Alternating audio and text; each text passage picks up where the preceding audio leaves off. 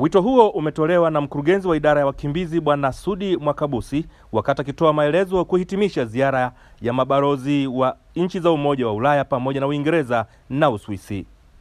Mwakabusi amesisitiza kuwa kuendelea kuiwekea vikwazo Burundi kunakwamisha juhudi za wakimbizi kurejea nchini mwao.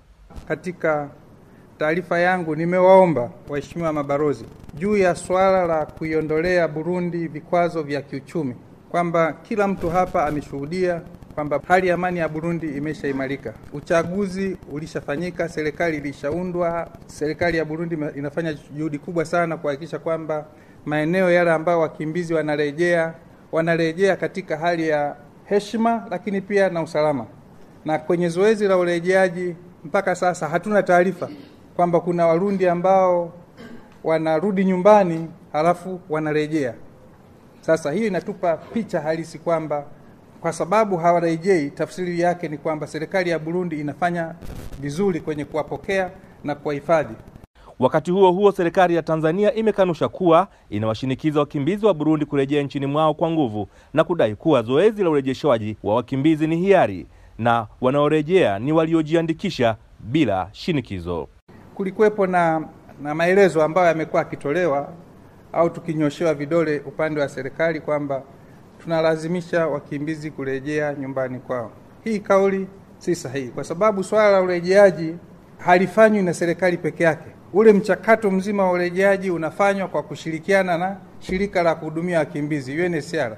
Bila UNHCR kujiridhisha na ile uhiari wa mtu kuondoka, huyo mkimbizi haondoki. Lakini pia kwa jinsi mazingira yalivyo mazuri kwa hawa wenzetu, wengine wanabadilisha ile nia ya kuondoka akiwa katika kituo cha kuondokea, na serikali haimlazimishi, anambia ah, geuza bwana, ukijisikia kuondoka utaondoka tena. Lakini kuna mawazo haya perception kwamba labda kuna nguvu fulani inakuwa inatumika kulazimisha wakimbizi kurejea nyumbani. Hii si sahihi, kwa sababu kama ingekuwa hivyo, basi sisi swala kwenye urejeaji ingekuwa ni ugomvi kila siku na shirika linalohudumia wakimbizi. Kwa hiyo ni, ningependa pia niliseme hili hapa. Kanusho hilo limekuja kufuatia kauli ya mabalozi hao iliyotolewa na balozi wa Ubelgiji Bwana Peter van Eka akihimiza wakimbizi kupewa fursa ya maamuzi ya kurejea au kutorejea, huku akimnukuu Mwalimu Nyerere kuhusu hifadhi ya wakimbizi nchini Tanzania. Katika mkutano ya utatu waliamua kuwa safari mbili kila wiki zitafanyika kurudisha wakimbizi wapatao elfu moja na mia nne nchini Burundi, lakini inapaswa kuwa hiari.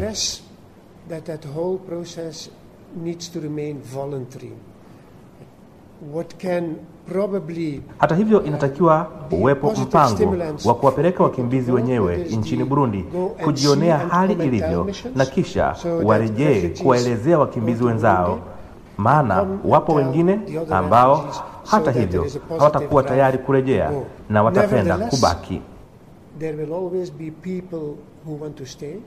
Kwa upande wake mwakilishi wa UNHCR nchini Tanzania Bwana Antonio Kanihandula ameeleza kuwa suala la kuwahudumia wakimbizi linaenda sambamba na kuzingatia makubaliano ya Umoja wa Mataifa ambapo nchi zinazokubali kuwapokea wakimbizi hupewa ushirikiano, huku akikiri kuwa Tanzania haijaonyesha wazi kuwachoka wakimbizi wa Burundi.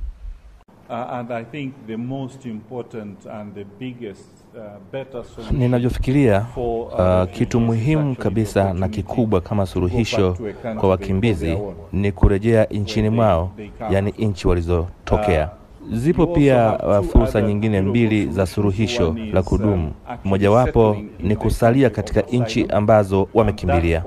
Hiyo pia inaelekezwa katika sheria zinazoongoza huduma kwa um, wakimbizi. Wakimbizi wa mwaka uh, 1972 a good part of the 1972 walipewa nafasi ya kuwa raia wa Tanzania.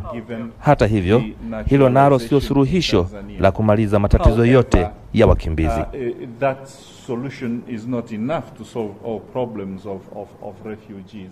Tanzania inahifadhi wakimbizi wapatao laki moja na arobaini elfu kutoka Burundi wanaoishi katika kambi rasmi za wakimbizi, huku wengine wakitajwa kuishi katika vijiji takribani sabini na viwili ndani ya mkoa wa Kigoma ambako hawapatiwi misaada na mashirika ya kimataifa. Prosper Kuigiza, Channel Africa, taswira ya Afrika kutoka Kigoma.